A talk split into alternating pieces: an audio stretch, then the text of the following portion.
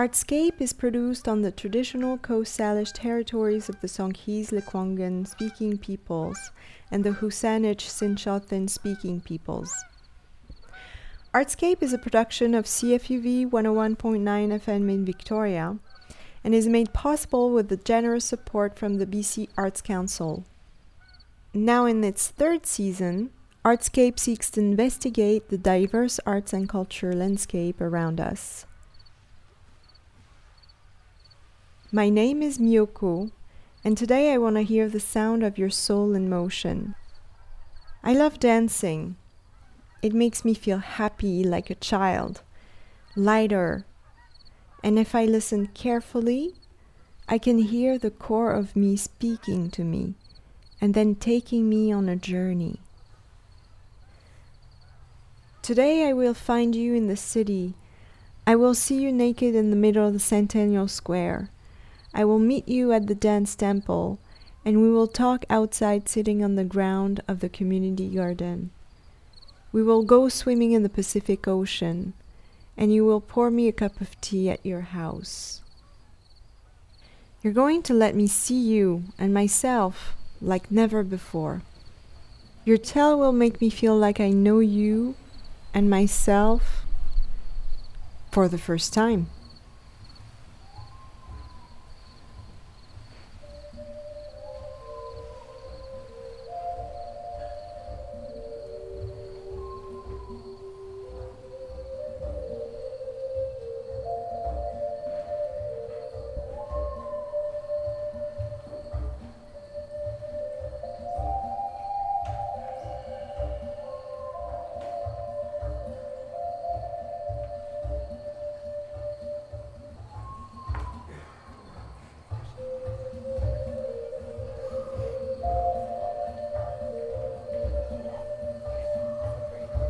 For me it's you know it's like breathing or eating like i, I need it. It's really it, it feeds my soul and it's um, a free space for my body to express itself. It, it's changed my life like yeah it's been such a beautiful experience. So yeah i come every week when i can and by the end of it i'm usually like almost in tears. I had just started like a path of self exploration, and my life was changed.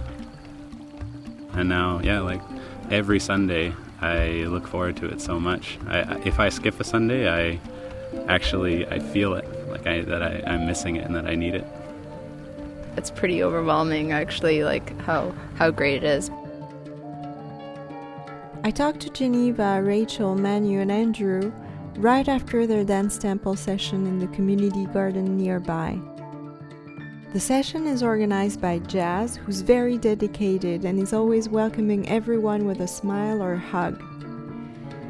About 70 to 80 people come every week to free dance for two hours straight to mostly world beat and electronic music. Five DJs rotate to facilitate the dance, and sometimes they play live music which doubles the effect. Every time the place gets really steamy and everybody just ends up with a huge smile stuck on the face.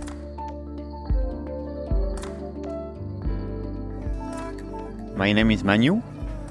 So I start to come in a dance temple because um, I discover uh, ecstatic dance uh, many years ago when I start uh, practicing tantra and getting introducing to that spiritual path. And so when I moved in the island, I definitely needed this type of self-expression, expressing my body and stuff like that. So I checked online and I found, yeah, dance temple, ecstatic dance. I was like, yeah, that's it. So my name is Geneva, and I used to dance a lot when I was younger, just um, in what folk festival or at the blues bar, and as I got older and got more involved in my life, my job, my kids, I didn't do it anymore, and I really missed it. It was scary at first, but I came. Uh, my name's Andrew, and uh, it was on accident that I came here. A friend mentioned it and wanted uh, someone to come with her, and so I said sure. Uh, this the space was so safe and inviting, and non-judgmental, and I had never danced really in my life. I had always had a guard up, and I was very conservative, and so to be in a space to simply let go and to be accepted and to yeah express yourself with uh, yeah like a radical inclusion it was absolutely beautiful um, hi, my name is Rachel, and I actually found out about Dance Temple in the hospital four months ago. Um, I was in a program um, healing from um, substance use, actually, and uh, I found the flyer there, and I came down here, and I was like instantly felt at home. I've always loved to dance. I, have danced, but I've always danced in bars and at festivals, places where people are are usually intoxicated. And to come here and see all these people together, and kids and families, um, and be able to like express myself freely, it, I can't tell you how beautiful a feeling it was to realize that like I didn't I could still experience that sober. Yeah, it's been such a beautiful experience.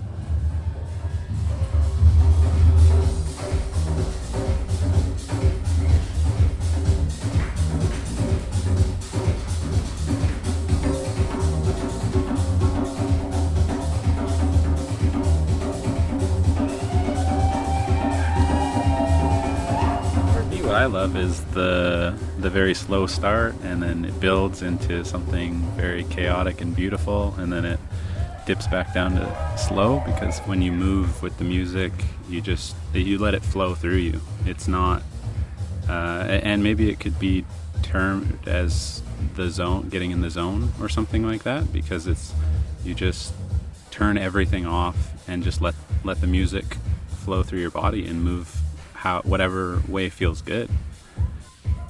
It's primal, yeah. To play music, to be a painter, it, I think takes a lot of time and and um, ever to really get to a point where you're really truly expressing yourself. But everybody starts dancing. It's almost like we're connected to dance when we're younger, and as we get older, we lose it and we lose touch with it. And coming to dance temple, you can reconnect with it. It's there waiting for you if you come and you practice and you can drop into it. There's a huge amount of the community too, because like I love dancing, but dancing with all these people together, it's just it's a whole nother level of experience.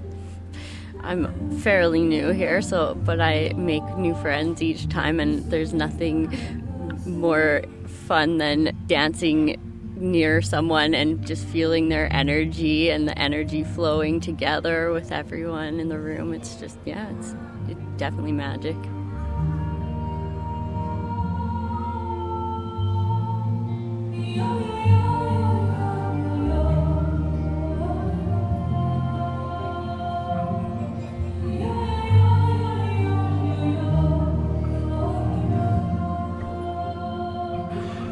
Seeing the people around you being authentic, it's it's easier to warm up to being authentic for yourself. Especially in the very beginning, you have to get out of the way of your mind. You have to you have to give in and and release and just yeah, it's it, our ego is always a huge thing in our life. And so to get out of the way of our ego, to put it aside and to just exist without that for even just a moment. I mean, I think that's why people call this space magic, is because that's what it feels like. I mean, we're conditioned since birth to be these like subservient, conservative people. Um, yeah, there's this this constant almost fear of, of judgment or something like that, and so to have a safe space to just completely let go and to let your walls down and, and just breathe and dance and explode. And uh, yeah truly exist in this space. That's really where the magic comes from.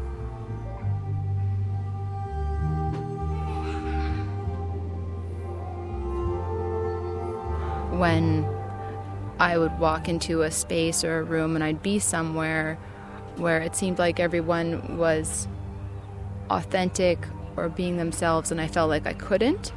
And it's like, so I would think about what is that that's stopping me from really being authentically me, really getting in touch with my feelings. And finally being able to let to let go of that that block, that thing that helps me on a day-to-day basis, you know, keep everything together, but disconnects me from myself and what I'm actually feeling to accomplish what I need to do day to day. So letting go of that, and then I'm open to to um, my emotions. I'm open to um, the the people in the space, and the space is very positive. It's full of so many positive messages. Um, so it's so refreshing to get so many positive messages. So, so yeah.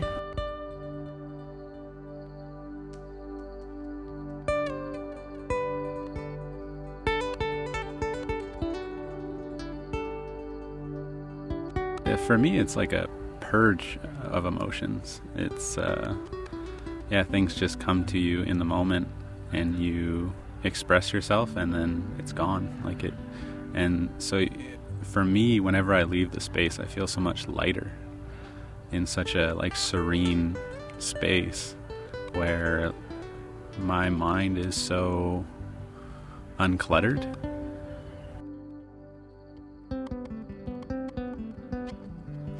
One of the second or third dances, I was very surprised by like my movements um, that were in anger and frustration. Essentially, having so much um, pressures and constraints around me, and and just like really feeling like I almost needed to like to get to get free of that. Really having to to like use my body to like like break them, like and really get get violent and wild, and then feeling feeling better, feeling like okay, I got that out.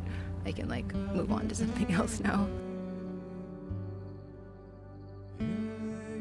I really love and I'm at home at that quick, fast, exciting, playful rhythm. And I've never really danced anything slow.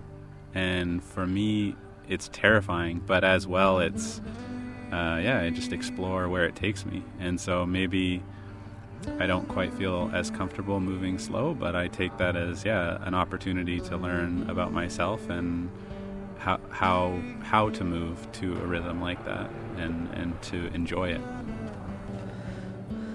Dancing engage the full body. The body carry also he has his own wisdom. He has his own uh, memory. He carry also trauma, and that's what the, this safe space here allowed us to do. It's therapeutic. I also um, study Montessori uh, education, and she talks about this this connection that children have when they connect with something that touches them deeply in in their inner self and they get this connection this spontaneous experience and they call it flow and i think that that's what's happening here. Is like this this beautiful experience of people just like spontaneously interacting to yeah connect and express themselves and it's just it's beautiful it's amazing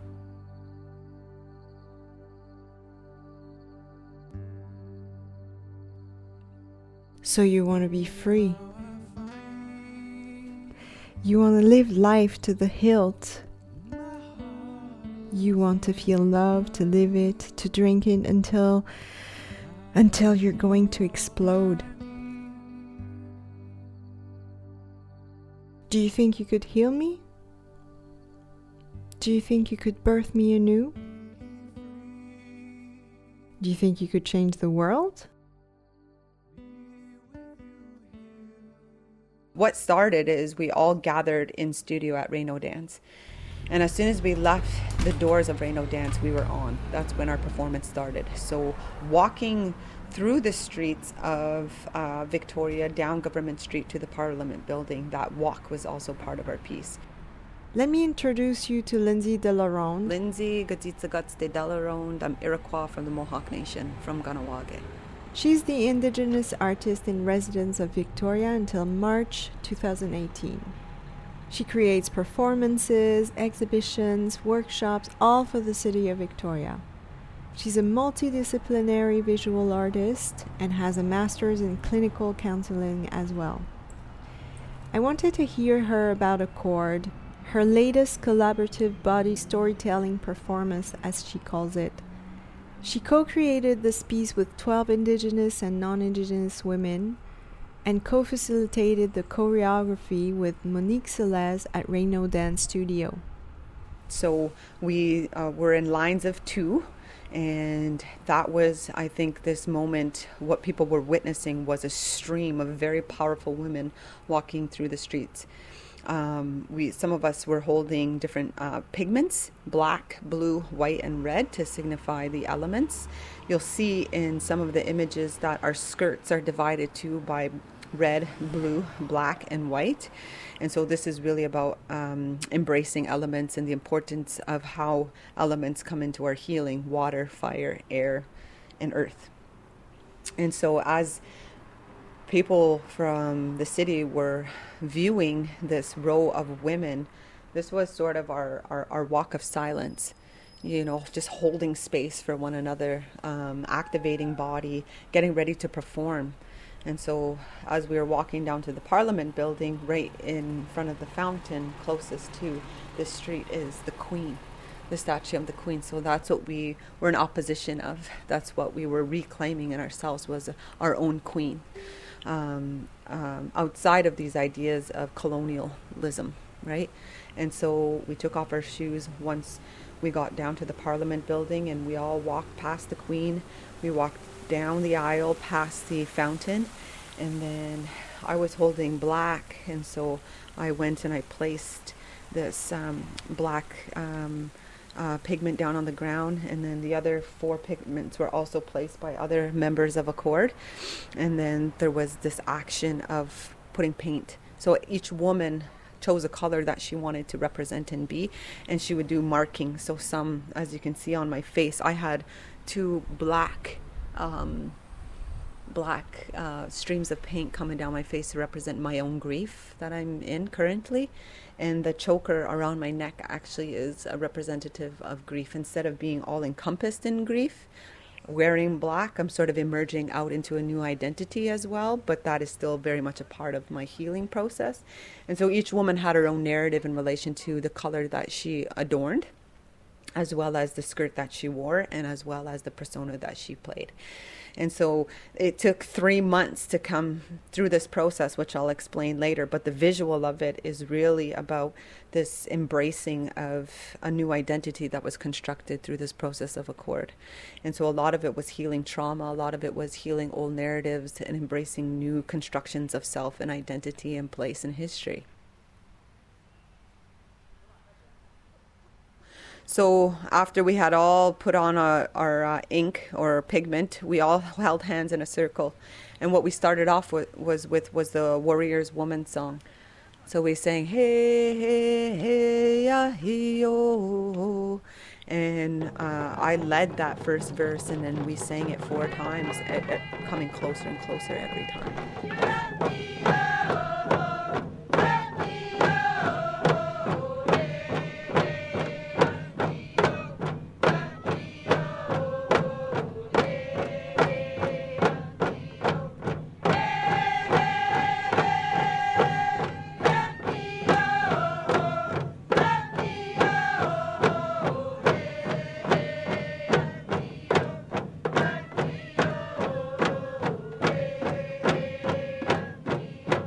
The Women's Warrior song was written and gifted to the people by Martina Pierre, an elder from Lil'wat Nation.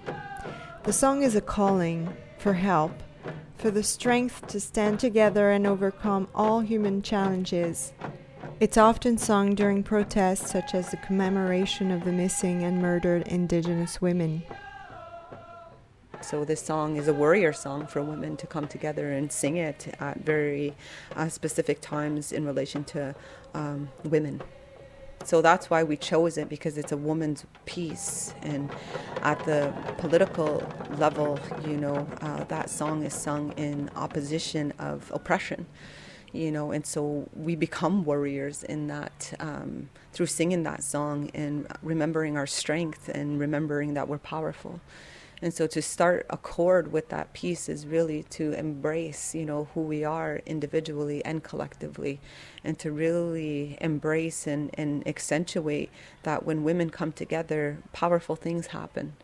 And so singing that song and embracing that song in the beginning of the performance while visually that the circle is getting tighter and tighter and tighter that's that's really significant because it means that there's a, a, merging of spirits coming together to create a very powerful medicine that will actually um, that will infiltrate that space.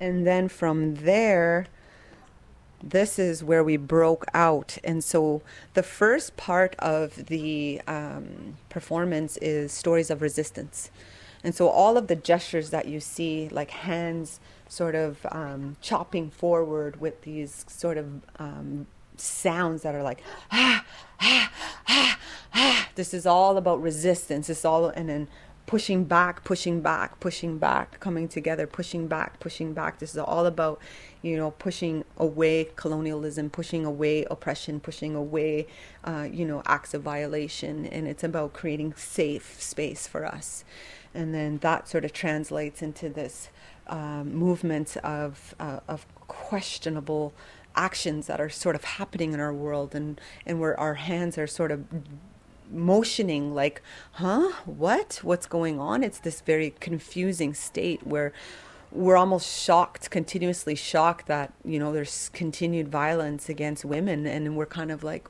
aren't we changing though? Like, but we're not, you know, and so this very confusing place. And so these gestures are all about this resistance of, of narrative, um, both socially and individually. And so um, that's where we built our, the first phase of our piece. And then it would get into tight choreography. So there was independent movement as well. In conjunction with that, there was choreography where everybody was doing the same thing. So all of these stories were constructed in studio. So we broke it down. Monique Salez really helped co-facilitate that choreography piece and really extracting body movements from each participant. So these are our of our stories of our needs what we uh, needed that we didn't get when we were in need. And so all of these motions and movements are about reclaiming. So what was it that we didn't get when we needed it? And then we um, uh, somebody would tell their story and what is really interesting as an audience of us uh, watching someone tell their story is we actually do our own movements. You know if somebody's speaking and they touch their chest a lot that we would embrace that. Okay when you were telling your story you touched your heart a lot. You moved your hair back a lot. You wiped your eyes a lot. And so those actually when people are telling their stories what was happening was the other group members of Accord were extracting the body movements of that storyteller, and that's where everything was put together. So, stories of resistance, story of reclaiming, sacred stories, and uh, our healing stories, all of our stories that we we told in our circle of our process became uh, visible in terms of the body movements. So, they weren't made up out of thin air oh, that's my story. This is me seeing uh, Jeff in his casket the last time, t- putting my hands on his chest. And so, and then so they all fall into one another. Cheryl's story, Lindsay's story, Connor's stories, Mikey's story, and they all create this choreography. And so we had to learn everybody's story, not just visually, not just verbally, but we had to embody everybody's story as well.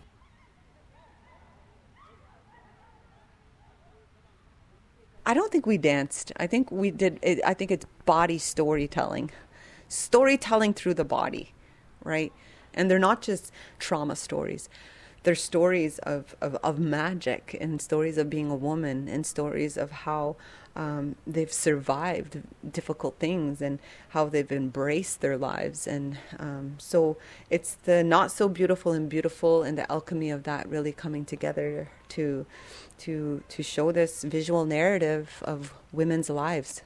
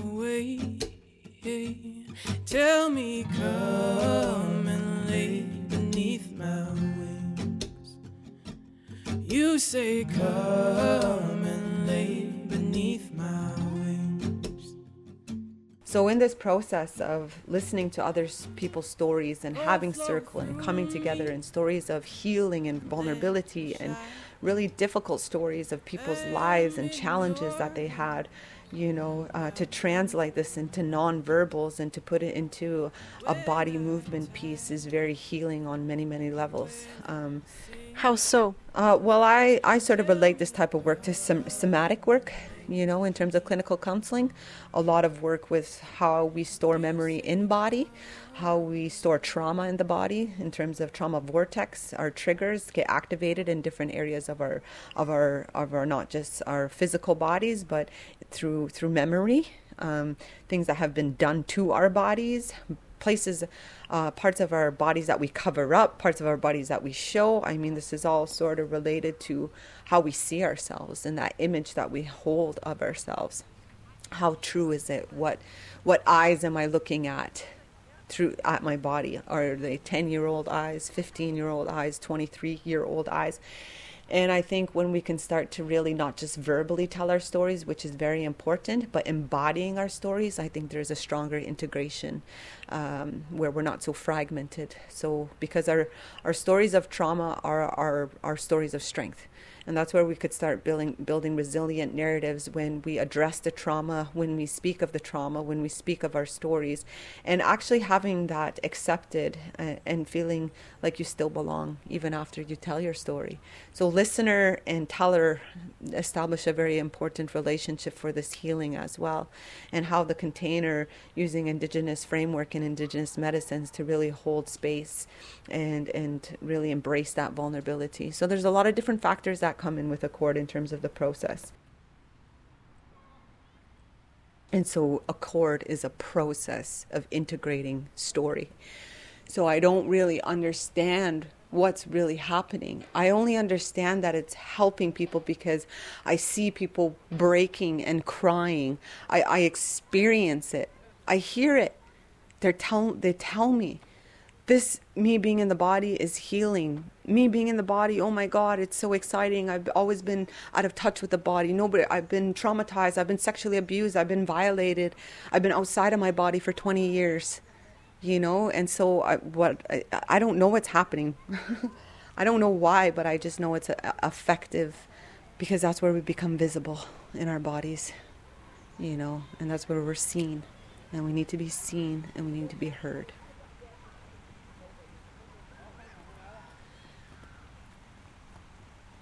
I think what's happening to the audience, I think we are activating their phys- physiological responses, you know, and so we're helping people to feel alive again and to give people permission to be in their bodies and to inspire people, you know. It's, it's about emotion, right? And, and that's where we store our, our emotion is in the body. And so I think it's it's a place of release. It's a place of giving permission people to, to feel, uh, to be present, to be confused, and listen to that body wisdom. To not have to intellectualize everything and analyze everything, critique everything.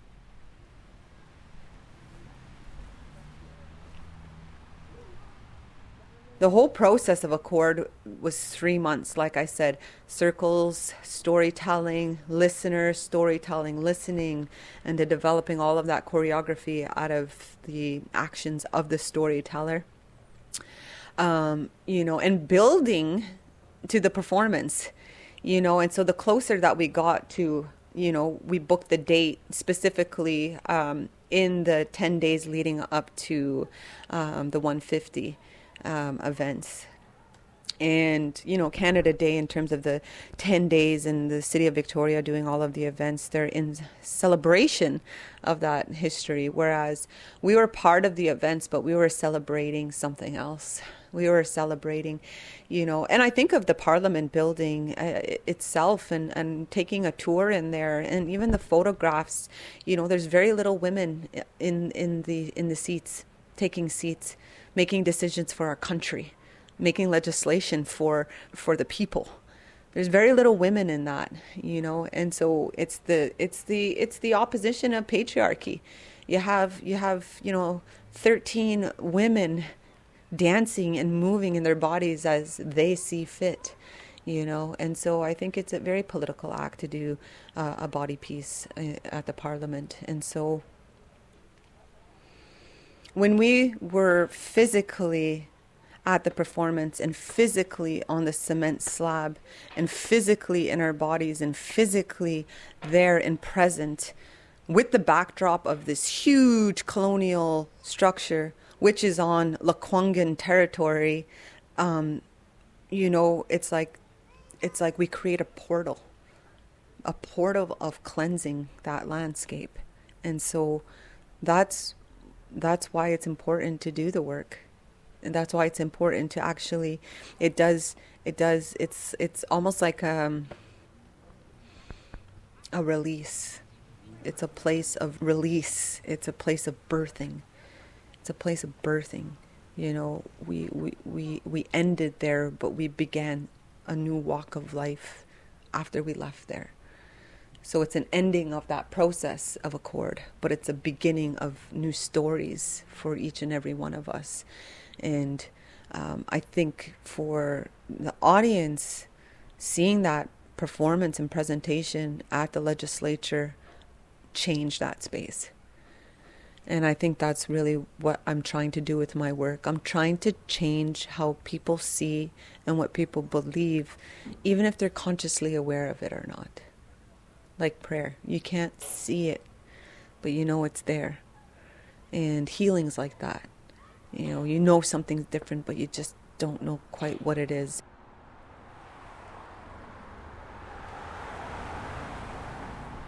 Okay, so darling, tell me. What if nobody's there to see you? And what if it feels unsafe?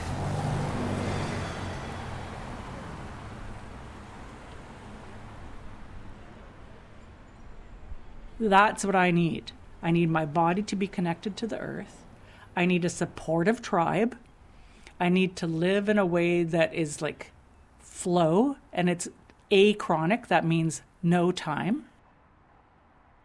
If you asked me, what culture do I identify with most? I would say Australian Aborigine pre colonization. So as an anthropologist friend once said to me, well, that culture is as far from ours as possible. So I feel like an alien in this culture because I feel like just like always grading against everything. Like I call it swimming against sandpaper or swimming on sandpaper. if anything, Tasha Diamant's performance art is unique. She created the Human Body Project, which includes vulnerable embodied performance art in public spaces, as she calls it. All through this process, I've learned as I've gone along. Like, I had a really strong intuition, inspiration. I don't even, like, it's more than that, a calling thing. Like, I, I had to do it, you know, and I didn't want to because it required me to be naked. So it took me two years to get the courage up. So when I decided to do the work on the street, again, it was kind of like not so much a calling because by this time I was already doing the work, but it was more like I'm doing this work and I got to get it out there, you know, like it's a duty. I have this job to do, I got to do the job. So um, I started doing what I called vulnerability vigils once, and I committed to doing it at least once a month. So a monthly action, and um, what it was was to show up naked on the street. So the same ethos of the performance, uh, to be as vulnerable as possible, but do it on the street. But I also knew that it's just way too confrontational to have a naked person on the street. Um, I personally don't think that a naked person on the street is that big a deal when we have like you know guns and bombs um, and rapists and whatever. But look, I understood that in this culture, like what I'm doing was too much. Um, so I chose to always do it with a sign in front of me so that it was less confrontational and more gentle. So the signs I used would usually just be something that really was like a theme for me at that moment. Um, often I used the word vulnerable, but then I started changing it to different words. So I knew I was going to be doing a fringe show this year, and I had an original idea. And then um, Keith, my collaborator sometimes, and I wanted to do like a anti-colonization or just a like disruption of coloni- colonial holiday thing. So on Victoria Day, we had planned to use this black paint to cover ourselves to be to match the um, black queen in front of the legislature. So we just started like kind of walking around town, and then I just started dancing and that's when I was like, oh, this is what I need to do. Like it just felt right. And I was just doing like really grotesque, ugly dancing.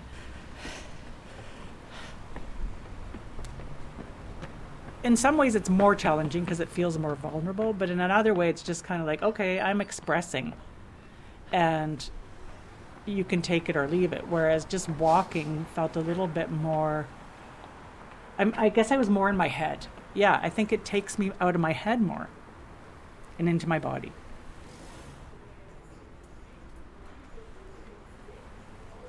And the movement is coming out of me like when i do it on the street too like i, I do it on purpose to kind of express but also i really feel like i'm dancing ugly out both of me and the culture so that the ugly is coming out of me and it's to help me survive because i, I was diagnosed with stage 4 cancer two years ago and I'm I, I struggle so much with living in this culture.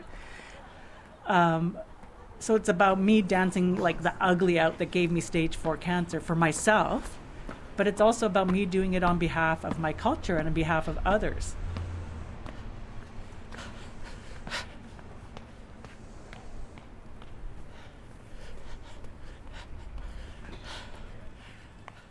My decision in the beginning about using my naked body was about to create a situation as both physically vulnerable but also emotionally vulnerable as I could without hurting myself or anybody else. But it really created uh, a vulnerable situation, both for me and the audience, because people are empathetic and and first of all they feel someone else's vulnerability, but also to have this woman naked um, who's not selling herself in any way, like not selling a product and not being pornographic, not being, you know, a model.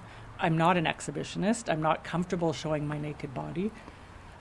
Um, is very stressful for people because we don't have that. So it's very vulnerable for the audience as well. So that's one thing I've sometimes said is that that my body is a medium to create vulnerability. Just showing up in my body naked is very countercultural. Like to see a naked 55 year old, or even when I started, 44 year old woman, you know, I'm saggy, I'm overweight, I'm out of shape. Um, you know, I'm not a, I'm, I'm a sight, right? Like I'm, this is the opposite of how women are supposed to show up in this culture. So simply showing up as a real person how I am at this age. And since having cancer and having kids and having a difficult life in some ways, you know, like that's that's powerful in itself. It's a statement in itself. Um, but I learned through doing it that okay, like actually what I'm doing out here, it's like I started to realize like this is one of the only ways that I can really address my culture is like going out in public on the street.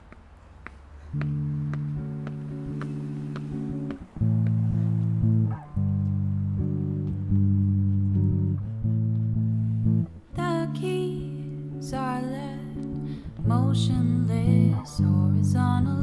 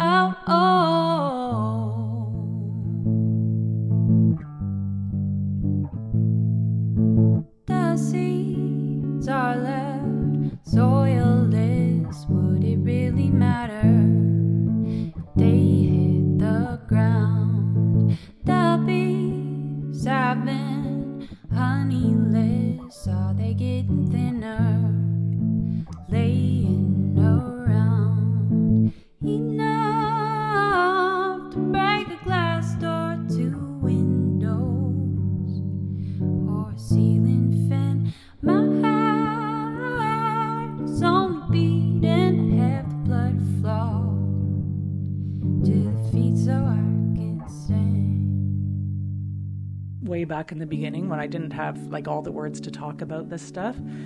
I needed to create a visceral experience. Like I knew that because I didn't I I had seen as an artist as a visual artist how indifferent people are to like they could just pass so much by, right?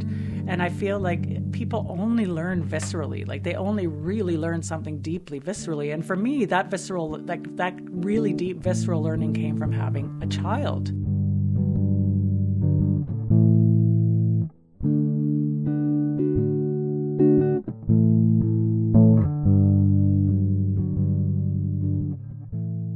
For me, it was this very deep experience of having this visceral um, connection to vulnerability and understanding on some level that my culture didn't support this in any way, shape, or form.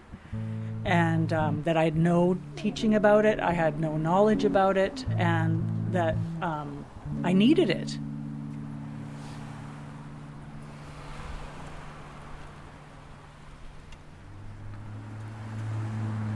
I've learned more about my privilege from doing this. Like when I started, I didn't really examine my privilege, but for me, I learned it in a very visceral way, like by choosing to let go of my insulation and being there completely exposed. I understood the idea of um, how privilege insulates us and keeps us safe.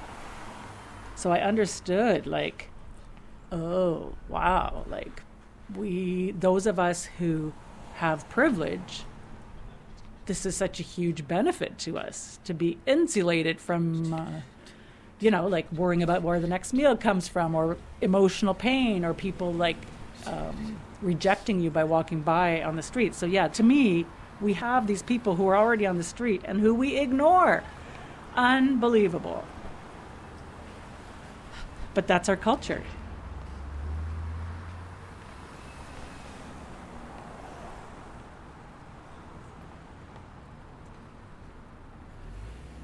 like our attachment to capitalism is really our not not just our attachment it's our like survival is based on capitalism and yet our survi- our lack of survival is also based on capitalism. So we're stuck in this paradoxical place right now.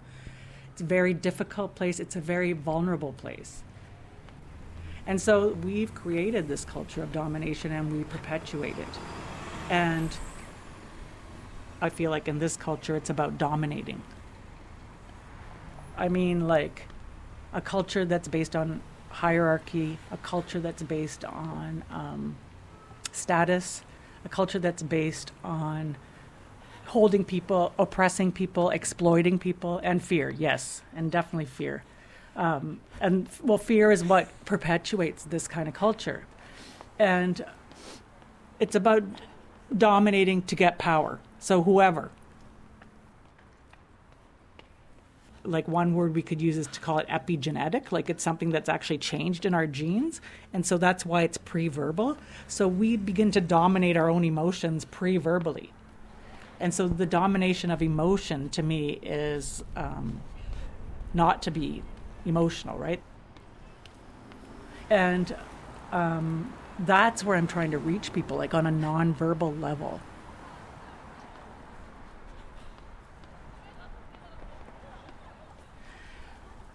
There's so many people already living this. People on the street here in Canada.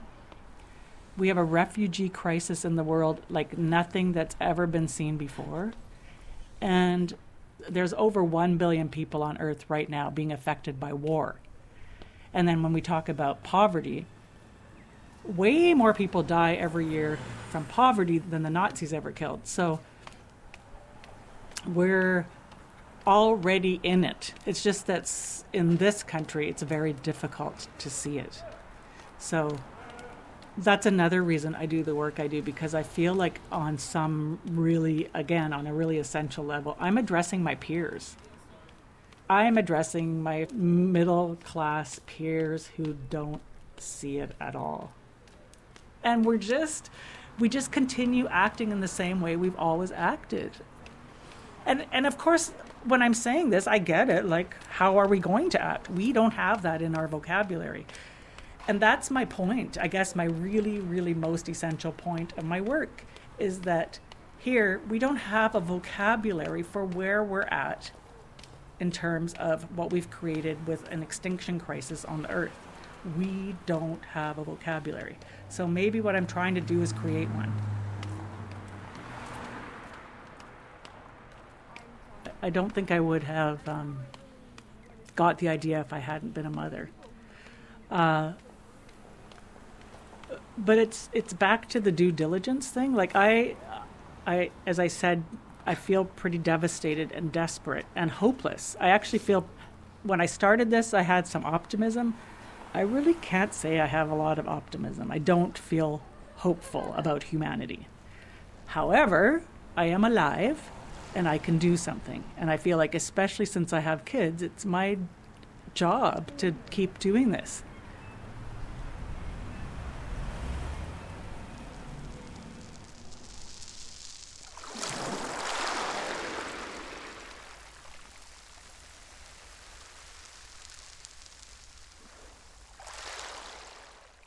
Now, tell me,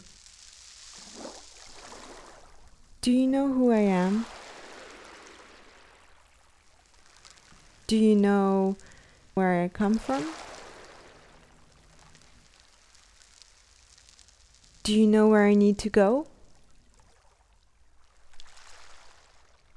Just a couple weeks ago, I did a two week dance intensive with Kokoro Dance, which is a Butoh dance company, and which led to um, a performance on the beach uh, at Wreck Beach.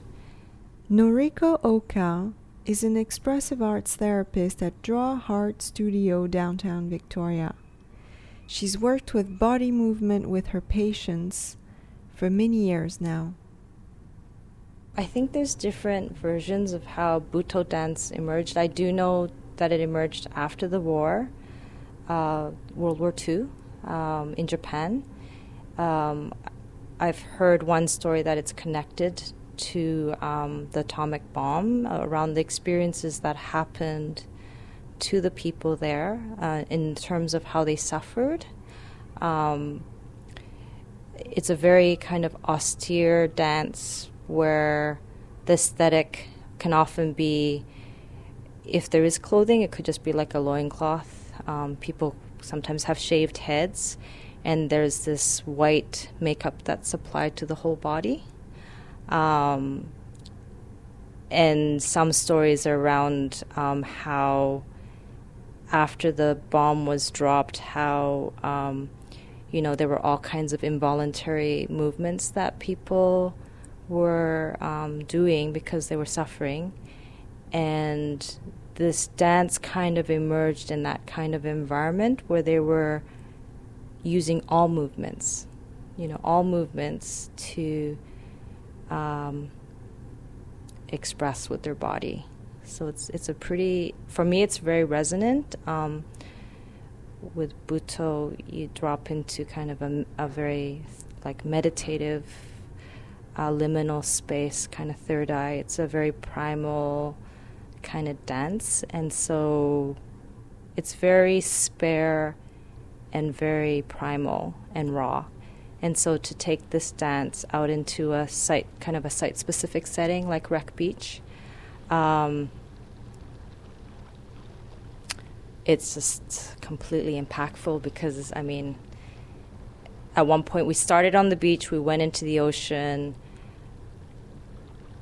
I mean, we're beings that came out of the ocean. We emerged out of the ocean. And so there's this moment where we come out of the ocean onto the beach and just being in the element, just being in the element of the ocean already kind of lands you in your body because the ocean is so alive. And we just kind of um, came out of the water slowly. Um, and for me, it felt like we were emerging out of the water, you know, uh, like for the first time so it's that it's i think it really i think everything is contained in the body like all that history knowledge where we come from original beginnings are all there. And when we move um, i really strongly believe you can tap into those places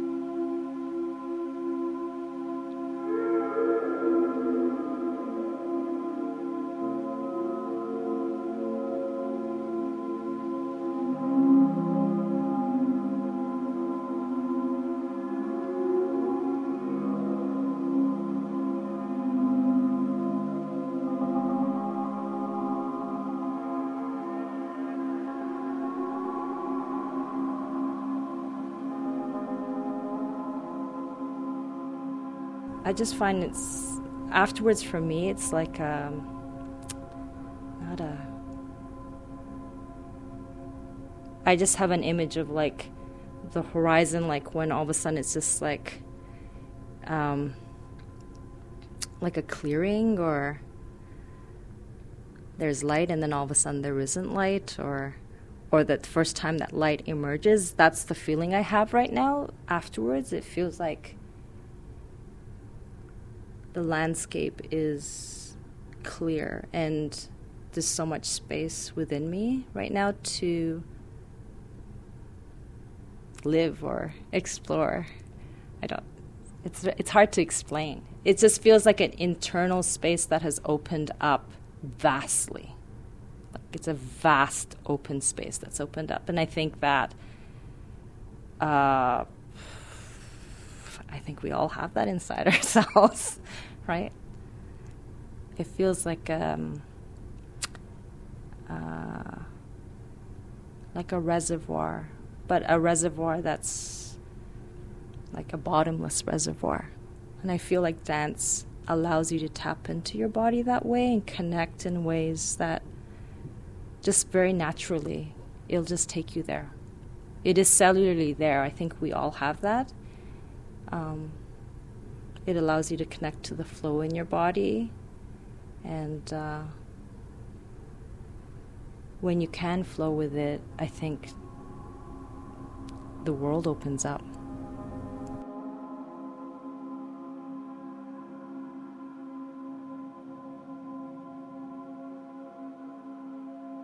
This is the second time I've done that workshop, the Butoh workshop.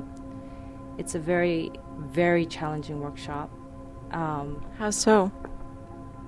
on many levels. It's just um, physically, emotionally, psychologically, spiritually challenging. um, it's a very rigorous um, process that the dancers go through. Um, I just find that apart from the two choreographers and um, the other people were just people from all walks of life. I love that aspect where dance can be accessible to anybody. Um, as we were talking about, like it is our body, and our body um, seeks to express itself. And I think it's beautiful to watch um, people who are not necessarily trained in dance um, be encouraged to find a way that their body wants to move, right?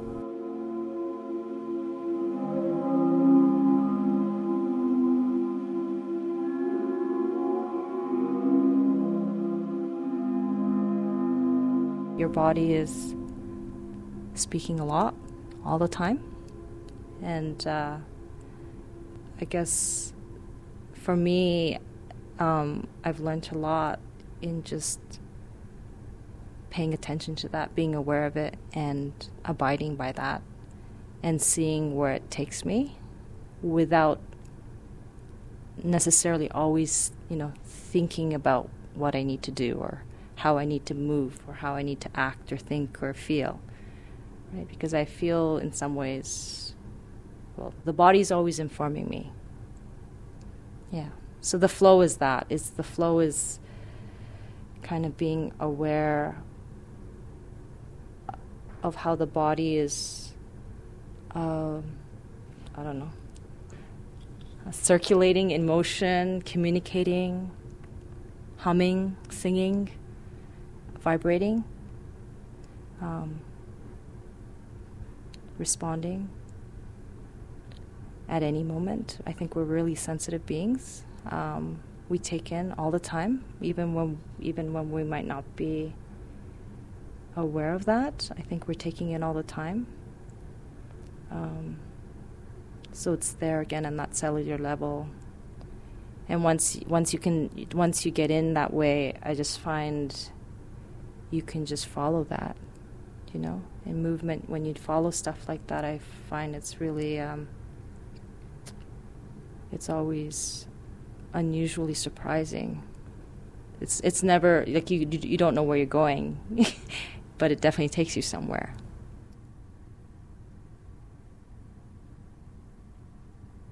I mean, I think that's why I do what I do, um, because the arts always surprise. Because you follow your imagination, you follow your play, you follow your body, and um, you don't know where it takes you. But if you if you allow that to happen, it takes you somewhere.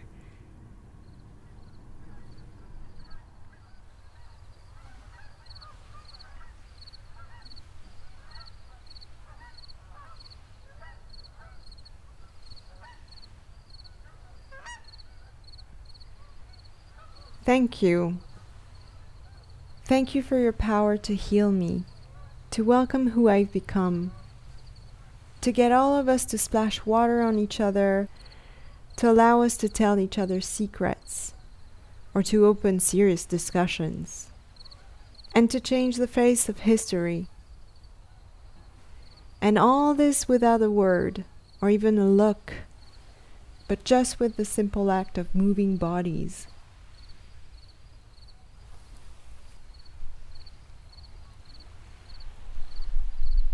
Thank you, Geneva, Rachel, Andrew, Manu, and Jazz.